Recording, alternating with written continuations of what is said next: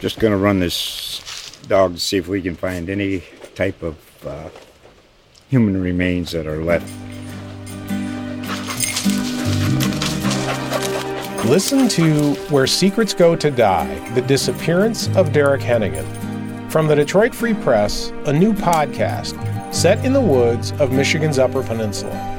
Available on Apple, Spotify, Freep.com, or wherever you get your podcasts. Hi, folks. This is Nick Vlahos from the Journal Star. I'm uh, introducing this podcast. Uh, it's basically an interview that I did recently with Mike Miller from the Peoria Park District. Uh, he is teaching an adult education class later this summer at Bradley University about ecosystems of central Illinois and some of the uh, ecosystems in our area that are uh, in danger of vanishing or in danger of not getting the proper support that they can from other ecosystems, places like prairies and woodlands and that sort of thing. Uh, he's going to lead uh, tours to uh, three or four or five different sites in the Peoria area that uh, are kind of unique as far as their ecosystems go, but are at the same time representative of what you would find in Illinois uh, even today and certainly 100 or 150 years ago. Uh, we're going to talk about how the fragmentation of those areas is not a good thing for their long term viability. And we're also going to talk a little bit about how ordinary people can get involved in environmentalism, not necessarily the tree huggers, but other people, maybe retirees who have some time on their hands who want to uh, volunteer in one way or another, or even maybe young people too. So uh, Mike, Mike's a very good conversationalist, and we had a real nice talk. We went up to uh, the Tawny Oaks facility that the Park District runs up uh, near Edelstein, uh, which is a beautiful area. By the way, it used to be the uh, the farm of former Bradley basketball player Paul Unruh, of all things, which is something I didn't know. I found that out that afternoon when I was there.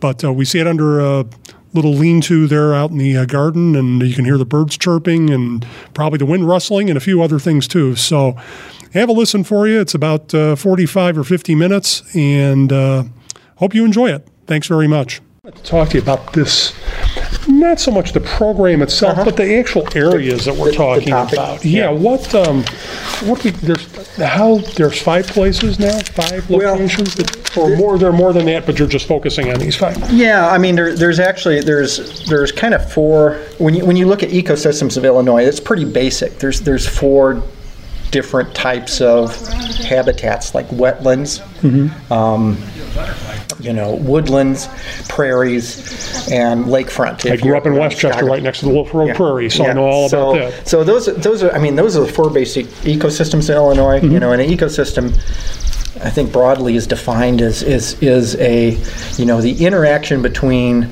plants, you know, and animals and geology Mm-hmm. in a certain area. You know, and, and so but within that, I mean not every forest is the same. And so, you know, forest communities in the northern part of the state are much different forest communities in the southern part of the state. And so, our, our first program that we're going to do is is to kind of look at, at you know, from from the 30,000 foot view of Illinois, what we're talking about when we, you know, what different types of forest systems there are. You know, there's southern till plain forests, there's oak hickory woodlands, there's bottomland mesic forests, there's mesic upland forests. There's all these different, you know, types of forests that can kind of be uh, uh, talked about. And, um, you know, the same with wetlands, the same with prairies, glacial drift hill prairies, um, loess hill prairies, goat prairies. You know, there's all these different types of, of prairie systems. Uh, the Grand Prairie of Illinois, and and so you know uh, our, our first meeting is going to be kind of just dissecting all of that. And that's probably news for a lot of people Yeah, who just- don't just- have, and they think a prairie is a prairie is a prairie, and that's about yeah. it. And just kind of explore because Illinois, being you know a 400 mile long state, uh, in the center of the continent, uh, from end to end and side to side, there's a huge amount of diversity, and and you know. Uh, so it's it's really the bullseye of the country when you think of you know influences from the east, west, north, and south. It gets all of those because boom, it's right in the center. In some ways, also, is this maybe a little bit of a bullseye within a bullseye, since we're kind of in the central part of the state? Exactly. here? Yeah. Yeah. And so, um, so yeah, we tend to to have um, you know influences from from several different systems in Illinois. You know, um, you know, in, in Peoria, you'll find records that um, you know that uh, white cedar was growing here, which is a northern species, or records that um, you know uh, persimmon. I mean, there's still persimmon growing here, or or even bald cypress were found along the Illinois River at one time, and so you have that, which is obviously a southern species. So we're kind of at the confluence of of lots of different influences on habitat and, and species. So um, it you know it's kind of unique that you know that way. Yeah. So there we are at the center of the center. Which areas are is your program going to specifically target, both Yeah. geologically and you know the names uh, of such of them, that sort of thing? Mm-hmm. Yeah. stuff that people might recognize. Yeah. So, you know, uh, the next four classes we're going to focus on. Um, you know, we're going to look at the forest community 1st um, and we will probably look at you know an open oak woodlands. Uh, you know, much as you would find here. Um, but we also are going to um, go to a good representation of a, a kind of a, a mesic upland or bottomland type forest community.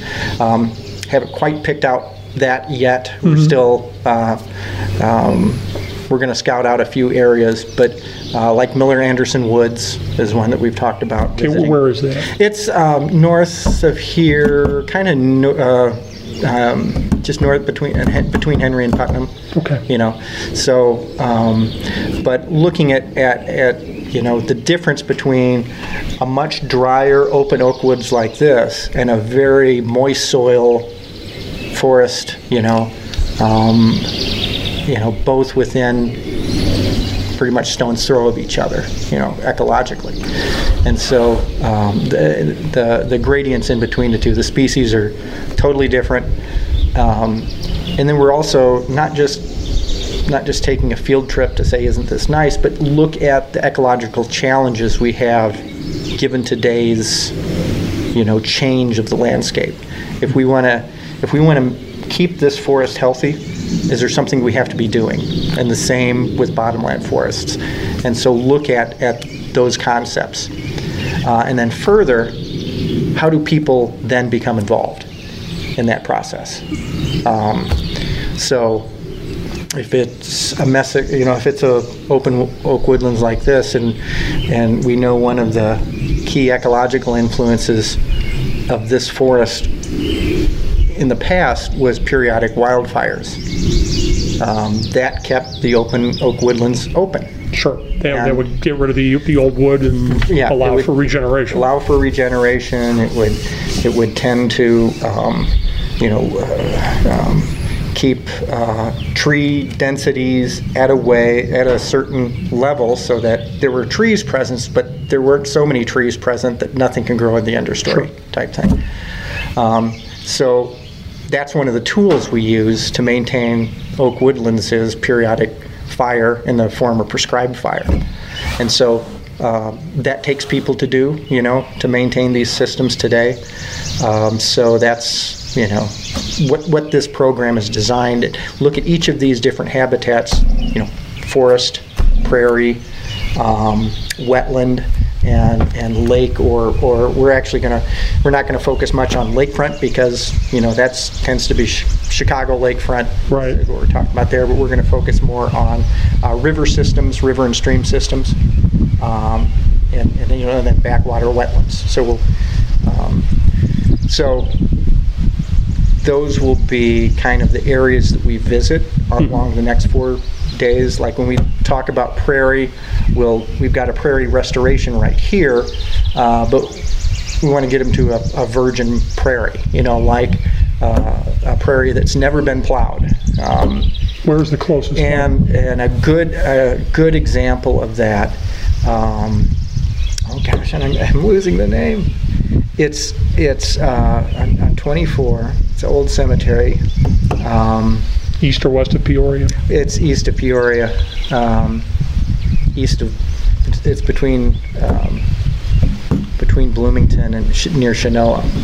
Gosh, it'll come to me, but um, but it's it's just a small postage stamp of what the grand and it and you're surrounded. I mean, you horizon to horizon is just corn and soybeans, you know, and and and you're in in Weston Cemetery Prairie is what it is. If I remember my geology or Yeah. class as well, uh, most of the state was, the- at least the central part Yes. of the state was Yeah. covered with that Right. until it was turned over for agriculture and then the plows yeah, I kind of made a tore it map all for you. up. There you go. Yeah, thank you. So, so yeah, in eight, between 1850, Mm-hmm. and, and the neat thing about Illinois, and, and uh, the public land survey was taking place from about 1817 around Peoria. They were they were surveying, walking every, you know, uh, mile, making you know, surveying off all the section lines Sure. in the state of Illinois and grid, and they were noting what vegetation was along that section line.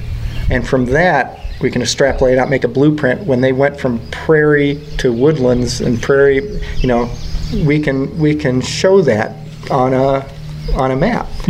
And so when they when they encountered a wetland or when they count, encountered a large body of water, uh, it's there. So you can look at where the forests and where the prairies were in the lighter color, uh, grasslands in this case, with the aquatic habitats, um, and then compared to today, those same habitats with the addition of urban and agriculture. Well, it's funny to, to note that at least it looks like on this map that a lot of the places that were grassland in 1850 are agriculture today. right. You can see it kind of tapers off, the, the grassland tapers off once you get to about Interstate 70 Mm-hmm. roughly in Illinois, and then it gets a lot more dense forest. Mm-hmm. And it's it's almost kind of like that today at the same time. And you Yeah. can see around Chicago, obviously, that's changed a lot too. That's a lot Mm-hmm. Yeah. more dense, but they used to be grassland too.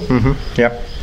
So, so yeah, and, and you know when when Illinois was a landscape like this, if, if you look, and and I think you know some of kind of the rough figures we have, we've lost about 80% of the forest cover. Um, you know, uh, 70% of the the wetlands, and 99% of the prairie. Um, as compared, you know, between these two pictures, and that's one of the reasons why people kind of need to be involved in these landscapes if we're going to protect and preserve the species that are assembled there. Because you know the the woodlands here was influenced by whatever habitat was next to it the prairie. Sure. if, if you take away the prairie the woodlands no longer have that influence. One of the biggest influences of that the prairies provided was um, you know, periodic wildfires from the prairies moving into the woodlands. And so that's one reason why we do things like prescribed burns, you know, or, um, you know, things to replicate those, those types of conditions. it's counterintuitive in some ways, at least to the uh, outside observer, isn't it? You, you look at a forest fire and you think, oh my God, this is a terrible thing. Yeah. But in some cases, it's actually a good thing. It, it- yeah, you know, the uh, forest, uh, you'll hear people say, you know, a thousand acres was destroyed by wildfire in Yellowstone or whatever. And, and that's a little bit of a hyperbole because a thousand acres is never destroyed. It's just changed. Yeah, a thousand acres doesn't disappear or It doesn't. go away. It's not poof and yeah. turns into a hole. You know, it, it it it's changed, and that change can have positive effects or negative effects. Um, in, in in in some cases, like out west, in some uh, you know some of those areas where where fire was prevented for 200 years. You know, there was a long time where uh, the Forest Service role was we put out every fire within a day. And if you do that, well, for a hundred plus years, you get a lot of fuel built up, you know, Yeah. and and there's eventually going to be a fire that you can't put out. and that's you know that's what happened in Yellowstone in '88. A lot of those areas were burned had not received a fire in over hundred years. So There was a lot of fuel waiting to be there's a lot of, lot of fuel that was going to burn.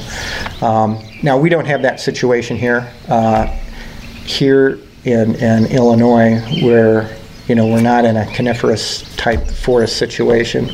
Um, but the, you know, the changes that can occur in a forest, it's one of the things we're going to be, we show, uh, like in the program, if we look at this forest here that's received, received periodic fires compared to one adjacent that hasn't. It's a night and day difference, you know, because um, the tree density in an area that hasn't burned is so great that there's really nothing growing on the on the floor of the forest because no sunlight makes it that far down. Nothing can tr- uh, go through. Nothing can filter through. None, none of the sunlight can filter through, and and that's a situation that you know these woodlands have never experienced because they've always had some fire disturbance that have kept them open, and all of a sudden the prairie influence is gone, fires are gone, and the forests just do what they do, grow trees, but they're growing trees in a, in a way.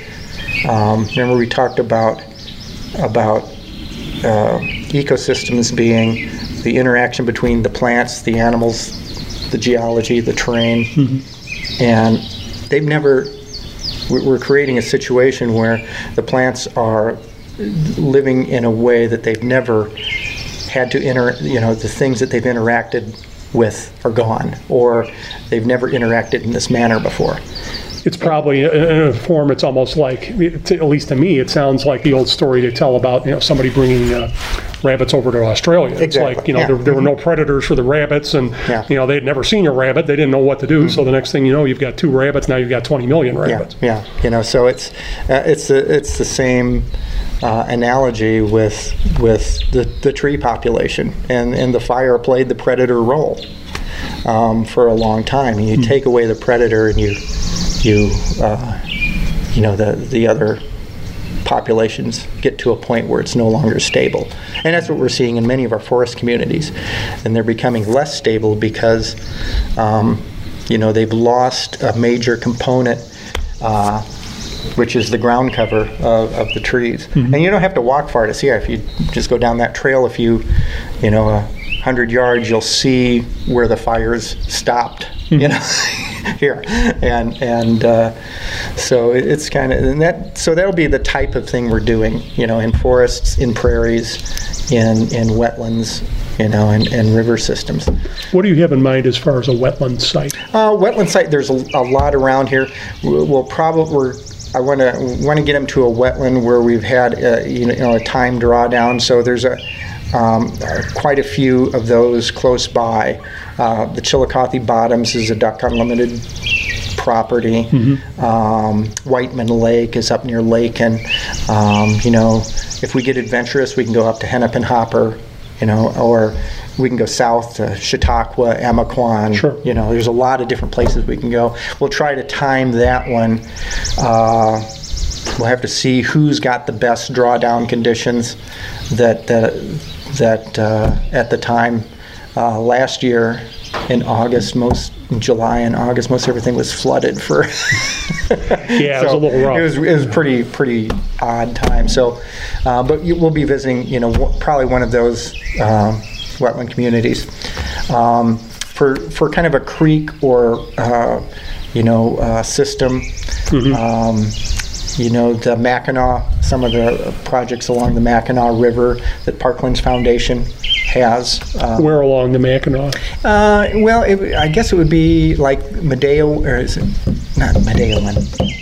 Um, the Parklands Foundation is directly, it'd be directly east of Mackinaw.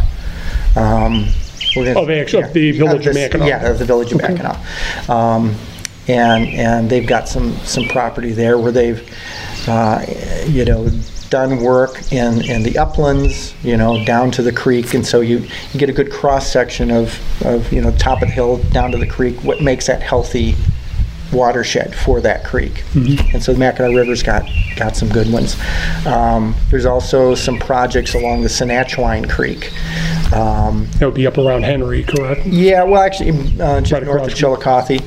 Um, and, and yeah, Crow Creek is up there too.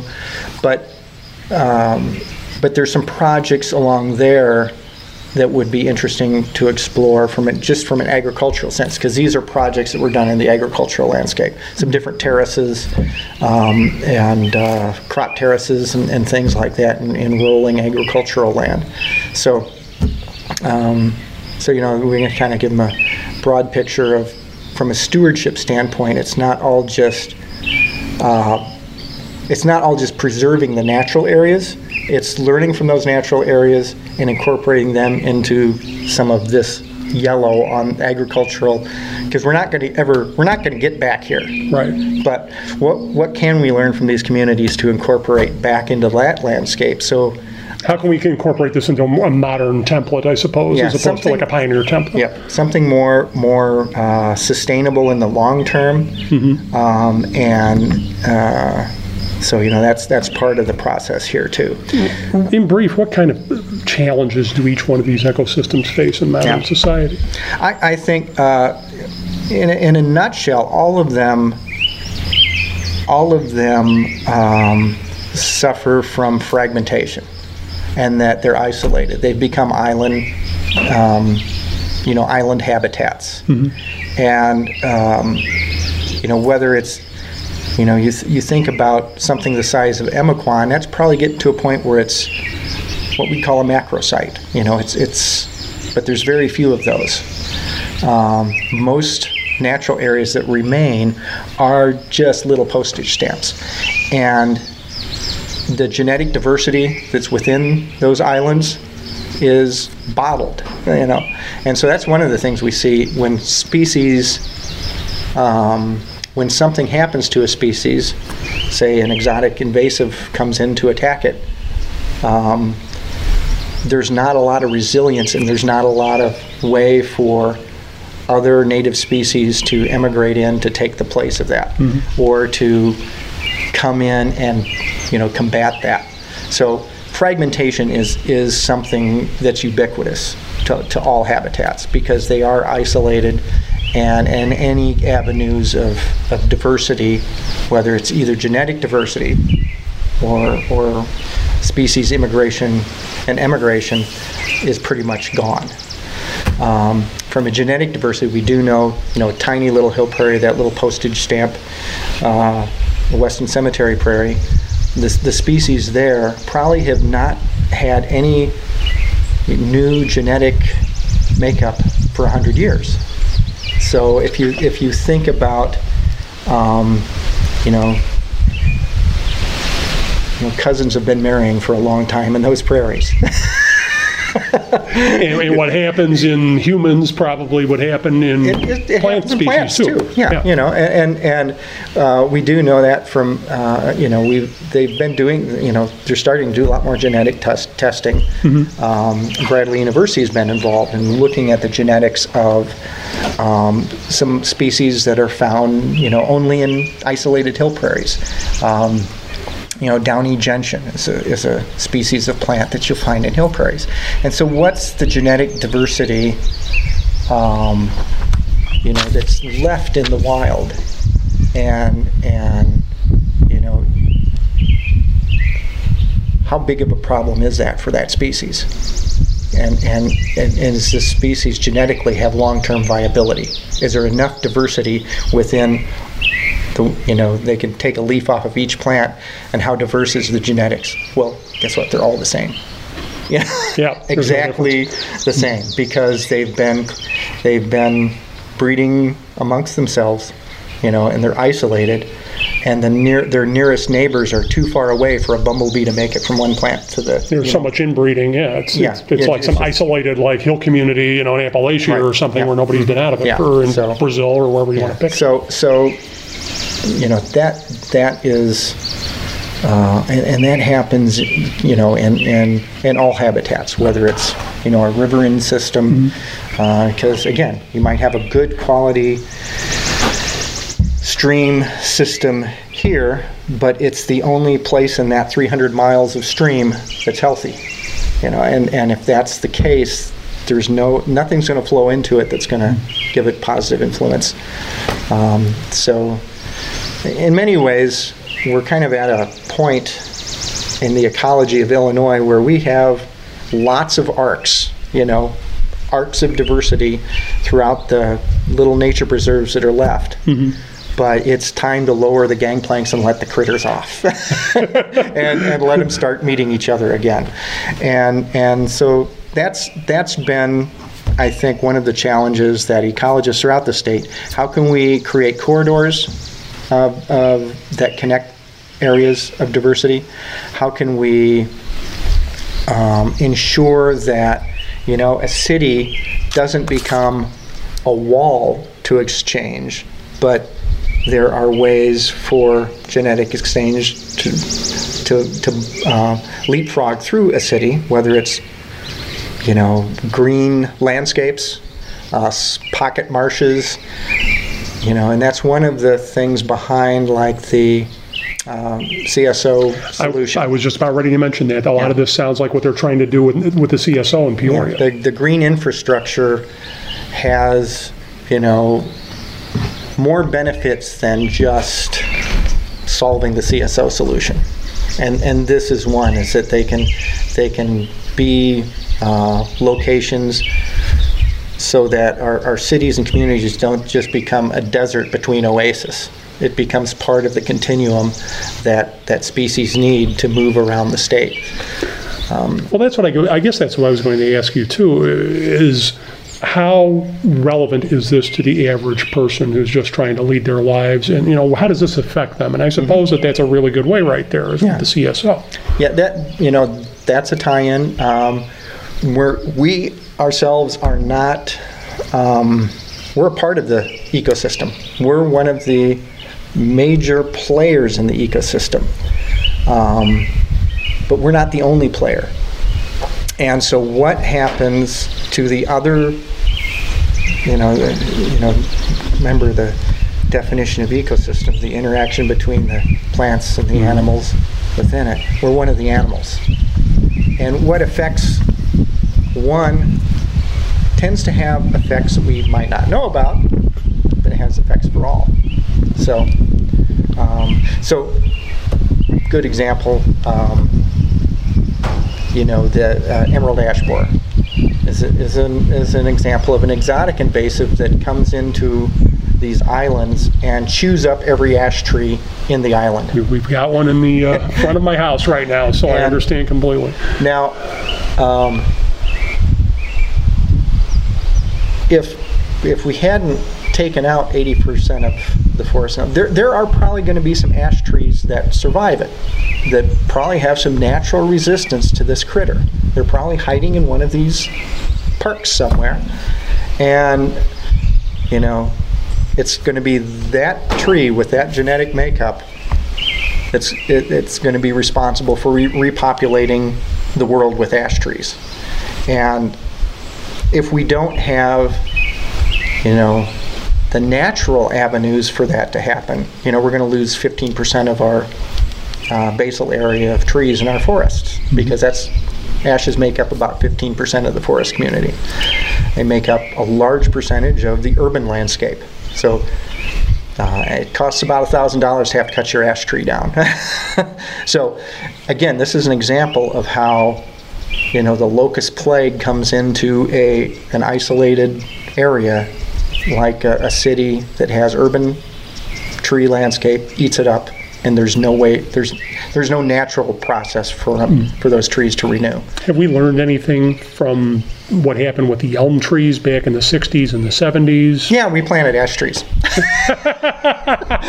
yeah, yeah. Oh, the ash trees will be around forever. Not so much. So, so nothing is forever. That's that's you know the truth. Yeah, and, and I mean we did. Yeah, when elm trees started dying, we, we said, well, we got to find another street tree, and the ash tree was was one we chose. And well, now now the next beastie has come in. This is totally off the subject, but I mean, I was, you know, I'm a big baseball fan, and I think to myself, well, you know, a lot of these bats are made out of ash. Yeah. What what becomes? I mean, they have their own farms, obviously. A lot of these baseball uh, companies, bat companies, that you would think will try to, you know, do everything they can to preserve those trees. But what if, Yeah. what if that goes away? I don't know. It, it, it, I mean, it, it will. I mean, uh, I, th- I think eventually you'll see, um, and again, this gets back to the human involvement. Um, yeah, somebody is going to be searching for the ash trees that survive and, and be the Johnny Ash seed of, the Midwest. um, and, but, but you're right. I mean, yeah, we're gonna. I, I would bet that you know aluminum's going to be much more prevalent. Yeah, mhm. or maple or something, you know, some other Yeah. kind of wood, I suppose it can maybe So- handle. Uh, what is the, um, The overall goal of this OLLI class, what is it? The, the overall goal is to give people an opportunity to learn the diversity of the state of Illinois, uh, to learn that central Illinois in particular is a hotspot of biodiversity. We're going to visit those areas. And three, how do they become involved? You know, um, the OLLI program tends to, you know, it's for 50 plus. Right. Um, and so we're kind of, you know, the baby boom generations get to an age where now they can they can maybe become more so more uh, environmentally active or something. Um, so so at each of the sites we're going to be focusing not only on the sites themselves but what the human involvement on the site is, like you know the volunteer work days that we have here, or that they have at at uh, through the Parklands Foundation, um, uh, you know, or at wetland sites. Um, but not only that, what advocacy is needed? Because not everybody's going to go out and, and cut exotic species, you know, Sure. invasive species or things like that. But they, you know, they might have have had a career in um, you know the financial market. And well you know there are foundations like the Parklands Foundation or you know the, the that that their skills would be very important to help them raise money to do more. And so kind of getting them exposed to the environmental community which is very diverse. Um, and so a lot of people that, that might have a skill set that they use throughout their whole life is a skill set that's still needed in, in the environmental community. And now that they might not be doing the 60 hour work week, maybe they can work towards, you know, um, putting their skills to use in the, in the private sector from an environmental standpoint. Um, you know, all of these organizations, whether it's, you know, like a park district or a, a, a foundation or, or, or a friends group, a friends of a, you know, a natural area, they need legal advice sometimes. They need fundraising advice. They need investment advice. They need real estate advice. A lot of stuff that maybe isn't necessarily covered under the environmental rubric. Yeah, what you don't think of as necessarily an environmental, I, I don't know anything about the environment. That's okay. I don't know anything about uh, real estate. But guess what? There's nine acres over there that would be nice to preserve. How do we buy it? Yeah, you, you take your skill set, my skill set, and, and let's put something together. out. Yeah. So so that's kind of that's that's the idea that we have uh, with doing these these programs with OLLI. Is this the first time you've done this this particular program with Um, Alan? Yeah, it's the first time in this particular program with OLLI. Um, we've done others with him. The study group last year was uh, Birds of the Illinois River, you know, where we went out and, and we did go to all the wetland sites up and down the Illinois River in, in August to, to look for um, migratory shorebirds. And so this, the concept for this class kind of came from, we have uh, a private not-for-profit called Peoria Wilds, uh, which is uh, helps with the stewardship work in the park district. Um, and it's made up. Uh, one of the people on our board is um, is a is a with the OLLI organization. He, he's a volunteer with them to set up these classes. And we were saying, you know, how do we get volunteers out and, and everything? Says, well, you know, the volunteers we want are the, the 50 plus, you know, and we were talking about people we need on our board. Let's just invent, a, let's just make a class that does that, you know, that has uh, an opportunity for people to get out and kind of get enamored about nature and, and int- introduced to it and and what does it take for humans to be involved in that landscape or in preserving that landscape? It's it's pretty multidimensional. So um, so yeah, that's kind of how this all happened, and we'll see if it flies. I don't know. It's going to be a five day five day yeah, fi- it's it's a it's five days uh, every Thursday in August. Um, the first one's meeting out here, and, th- and then we'll be meeting.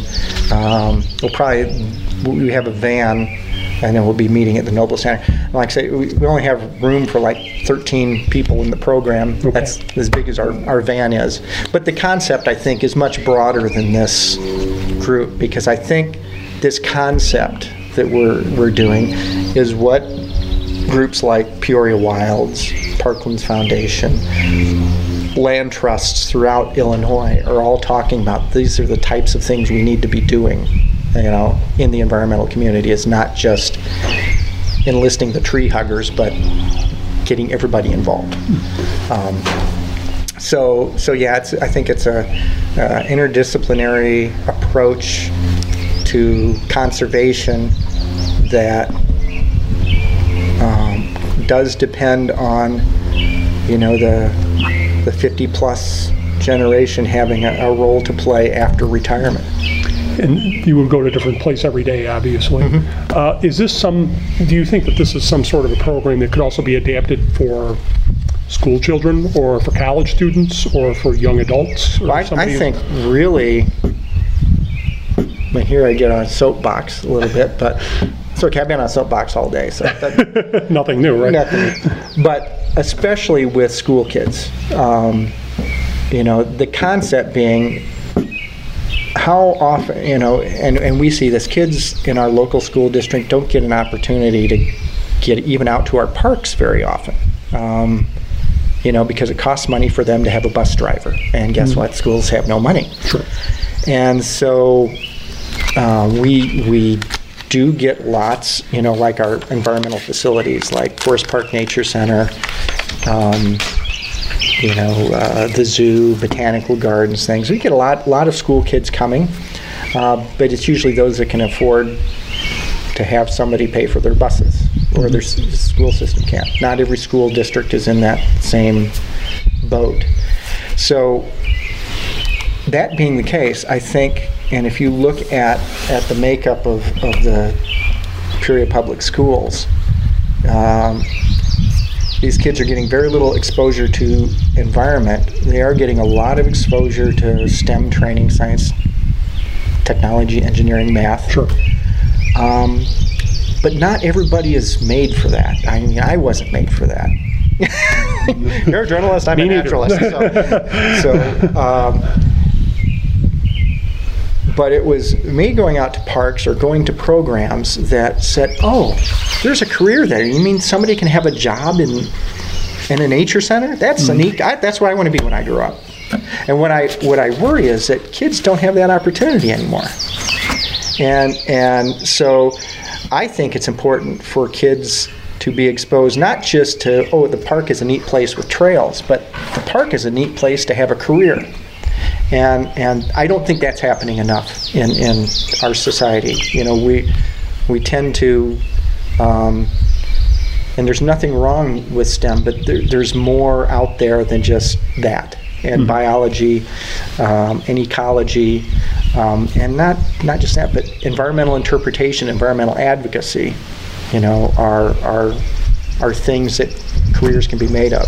Because you know those kids get into high school, and they're at, at that point, um, you know, if you are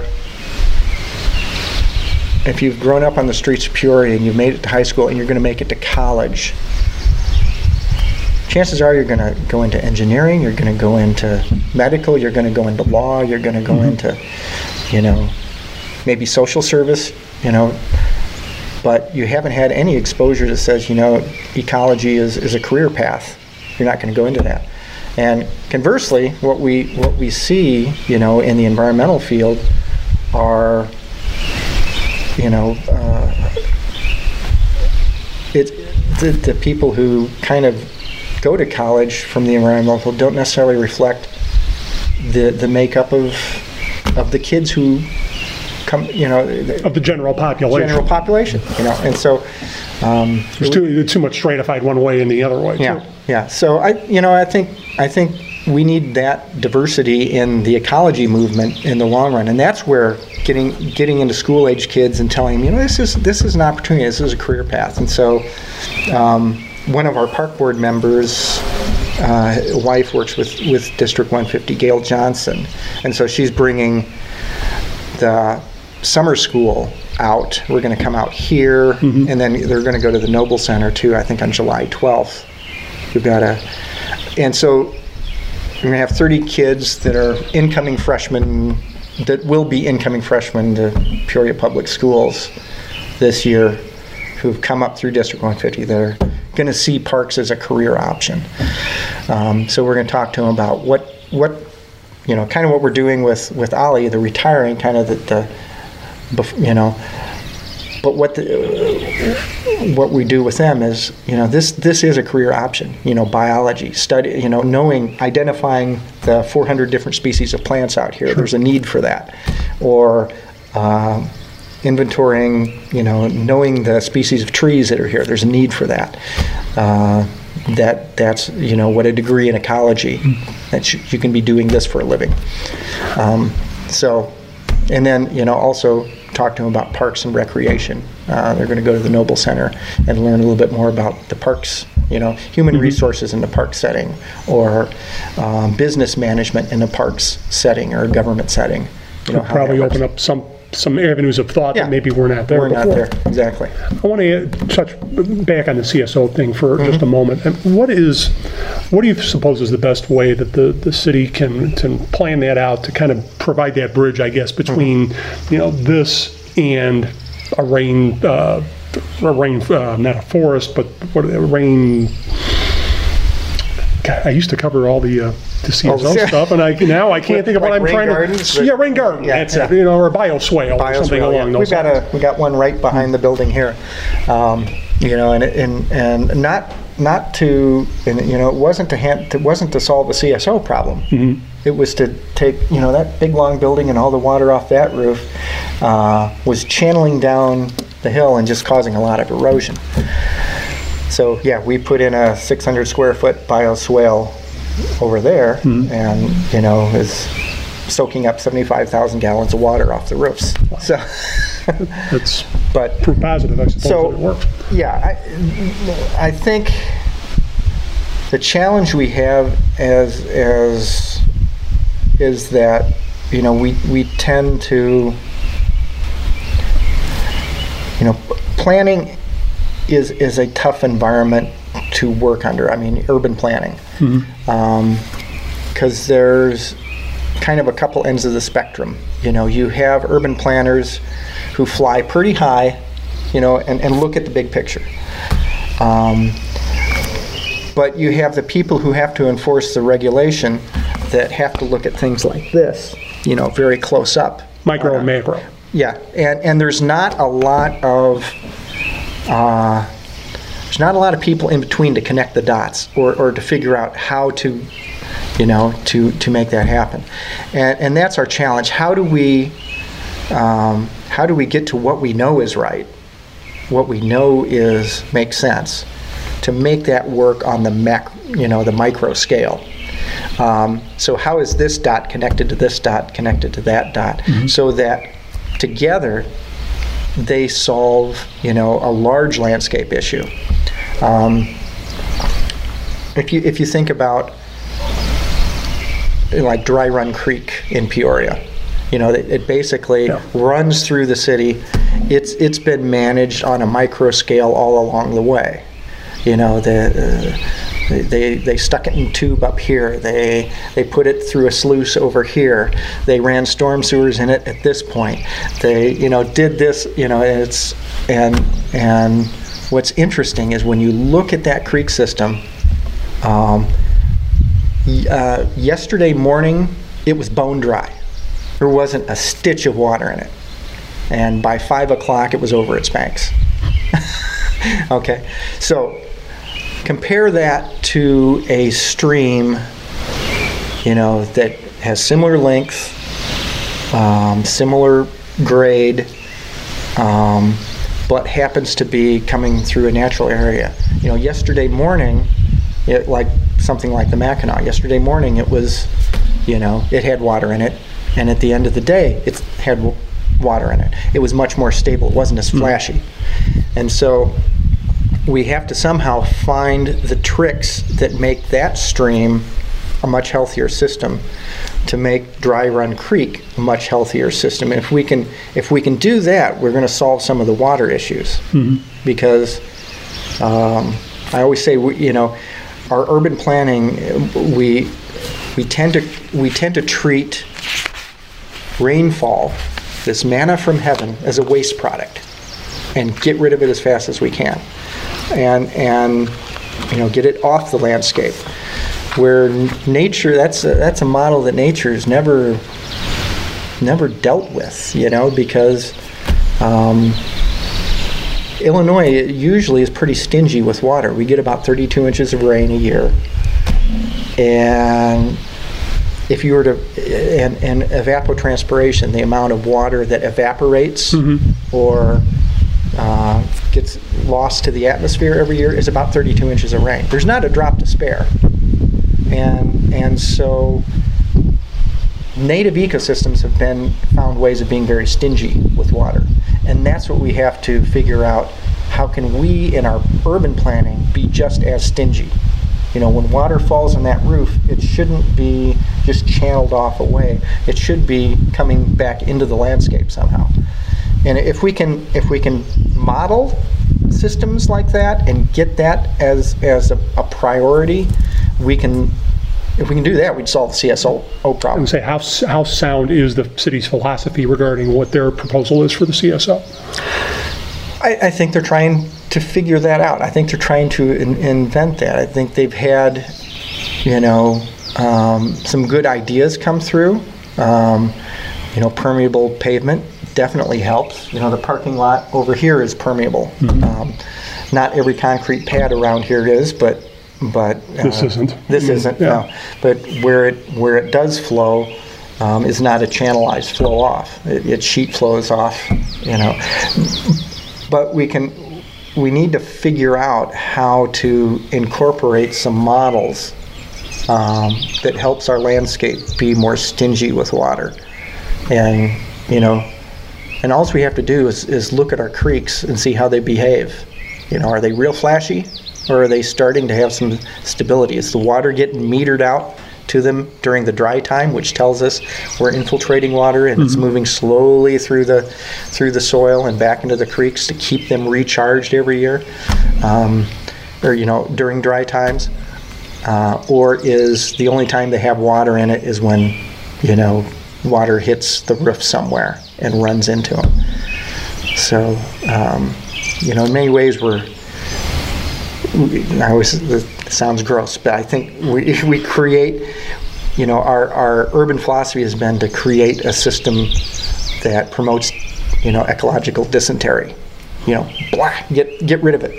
You know, goes in one end and out the other as fast as you can. It's an interesting way to. And but we've we've got to to find out how how to keep that that body that ecology you know it's got to have that that water in its system to survive and and you know and maybe when when this maybe when the storm sewers were designed and developed i mean if you think about it most of these storm sewers were put in before there was pavement on streets you know good point. before before there was asphalt mm-hmm. Yeah, we're talking over 100, Yeah. 150 years ago. So, so maybe at one time it worked because there was enough permeable surface around to, to deal with this. You know, people had cisterns in their backyard. They they collected rainwater off the roof. You know, because they didn't have the water company giving them water. Um, so, in in many ways, when that when that sewer system was developed in those parts of town, given the, the density of, of the population, and the population you know, then was just as dense as, if maybe even denser than it is now. So, um, but what's changed since then is, you know, we've created ordinances that say, oh no, your, your roads have to be 32 feet wide. No more of these 12 foot wide roads. They got to be 32 feet wide because have to be able to, you know, a fire truck has to be able to turn around in it and everything. So we've created a lot of ordinances that got away from that and, and um, you know, I'm not saying those are wrong, but if, if we're going to do them, then we need to start looking at structure to, to fix them, to fix some of that. Is there anything I'm not asking about regarding the ecosystem project that uh, I should be asking you about? Is there anything else you'd like to add? No, I, th- I think, you know, this is, this is just, you know, I would use this program as just, an, you know, as, the, as an example of kind of a larger context or, or a larger um, philosophy that that we see in the environmental community and and people who are dealing with you know natural areas protecting natural areas and saving natural areas whether they're public lands or private lands or a combination um, that's kind of the new model we're working towards. Um, prairie state conservation coalition is a uh, statewide um, organization uh, of land trusts that that uh, kind of you know look at okay what, what's our priori- priority for the next 35 years in the land preservation business um, you know so so I think we're seeing this as, as a needed you know we can't the state isn't necessarily going to do it all for us um, you know, it, it, the the feds aren't. Um, it's it's going it's it's being done by small groups that have an interest, Mm-hmm. and so we have to to figure out how do those small groups work together, and how do they incorporate other people, other skill sets that is not just the tree huggers. You know, how do you how do you incorporate the retired lawyer, the re, or the uh, or the lawyer who wants to do pro bono work for an environmental organization or whatever. How, how do we find roles for for everybody? So. Um, I, I, I ramble, so I'm sorry. No, that's all right. You know what? It's been very interesting. Very interesting to talk to you, Mike. Thanks a lot for your time. I appreciate it. Yeah. Just gonna run this dog to see if we can find any type of uh, human remains that are left. Listen to Where Secrets Go to Die The Disappearance of Derek Hennigan. From the Detroit Free Press, a new podcast set in the woods of Michigan's Upper Peninsula. Available on Apple, Spotify, Freep.com, or wherever you get your podcasts.